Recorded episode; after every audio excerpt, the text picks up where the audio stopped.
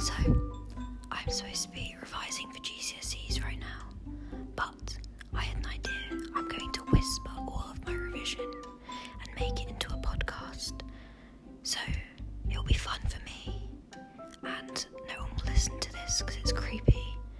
But, like, if you do, you can, like, sleep and be technically revising. So, yeah, I thought it'd be useful